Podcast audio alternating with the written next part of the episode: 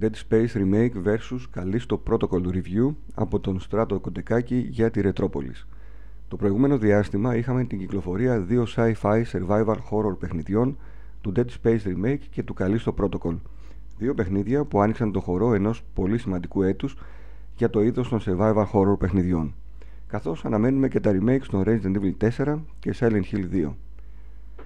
Τα παιχνίδια σχετίζονται μεταξύ τους, καθώς το Callisto Protocol φτιάχτηκε από τον δημιουργό του Dead Space, οπότε αποφάσισα να κάνω review σε αντιπαράθεση.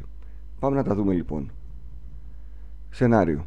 Δεν θα μπω σε λεπτομέρειες για το σενάριο των παιχνιδιών. Και στα δύο θεωρώ ότι λειτουργεί ικανοποιητικά ως ένα υπόβαθρο για την εξέλιξη των παιχνιδιών. Στο Dead Space πάντως μου άρεσε περισσότερο, καθώς θεωρώ ότι είχε μια παραπάνω σοβαρότητα και οι χαρακτήρες ήταν πιο καλογραμμένοι. Στο Callisto Protocol οι δύο πρωταγωνιστές ήταν καλοί η γυναίκα θεωρώ καλύτερη, αλλά το τελευταίο boss ήταν λίγο cringe όπως και ο συγκεκριμένος κακός γενικότερα στο παιχνίδι. Γραφικά και ήχος. Και τα δύο παιχνίδια τα έπαιξα στο quality mode δίνοντας έμφαση στην απεικόνηση. Το Dead Space έχει πολύ ωραία γραφικά, απλά θεωρώ ότι δεν φτάνουν το επίπεδο το Resident Evil της Capcom. Έχει πάντως ωραίους φωτισμούς και εφέ.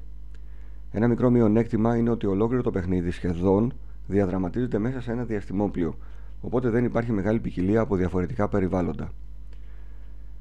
Το Callisto Protocol από την άλλη έχει καλύτερα γραφικά και οι διαφορές φαίνονται πιο πολύ στην απεικόνηση των προσώπων των χαρακτήρων.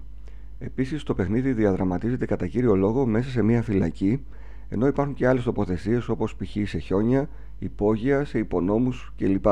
Οπότε υπάρχει μια μεγαλύτερη ποικιλία σε περιβάλλοντα. Από τον ήχο από την άλλη έμεινα εξίσου ικανοποιημένος και από τα δύο παιχνίδια. Ήταν πολύ καλός και πολύ καλή ήταν η μουσική τους, ενώ ένα κλικ παραπάνω ατμοσφαιρικός θα έλεγα ότι είναι στο Dead Space. Πάμε στο κυρίως κομμάτι που είναι το gameplay. Το Dead Space είναι ένα κλασικό third person survival horror game. Ακολουθεί όλες τις δομές και τα μοτίβα του Resident Evil.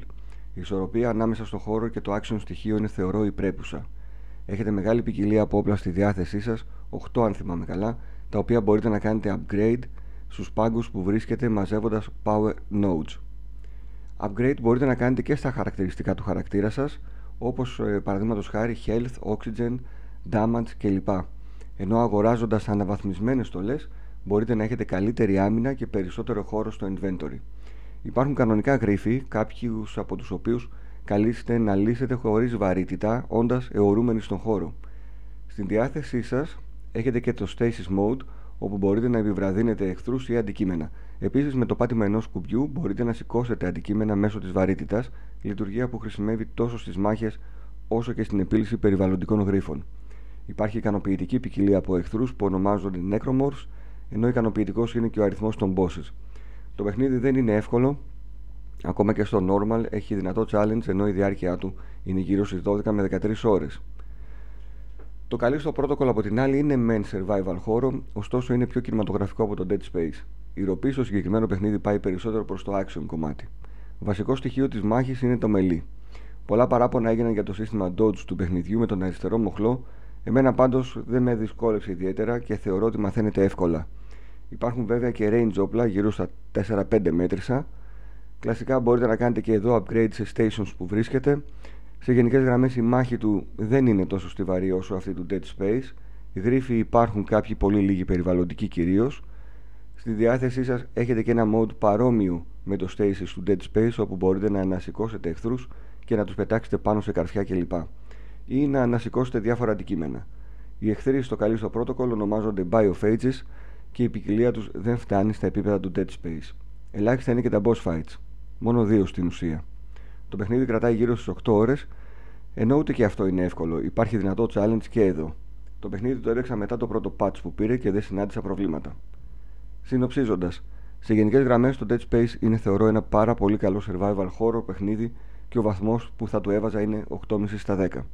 Το καλύτερο Protocol από την άλλη είναι επίσης θεωρώ ένα καλό παιχνίδι, θα περάσετε πολύ καλά μαζί του, απλά φαίνεται σε όλα εκτός από τα γραφικά ότι είναι μικρότερη παραγωγή από το Dead Space μια ακροβασία ανάμεσα στο AAA και στο AA. Ο βαθμός που θα του βάλω είναι 7,5 στα 10. Σας ευχαριστούμε πολύ για την ακρόαση.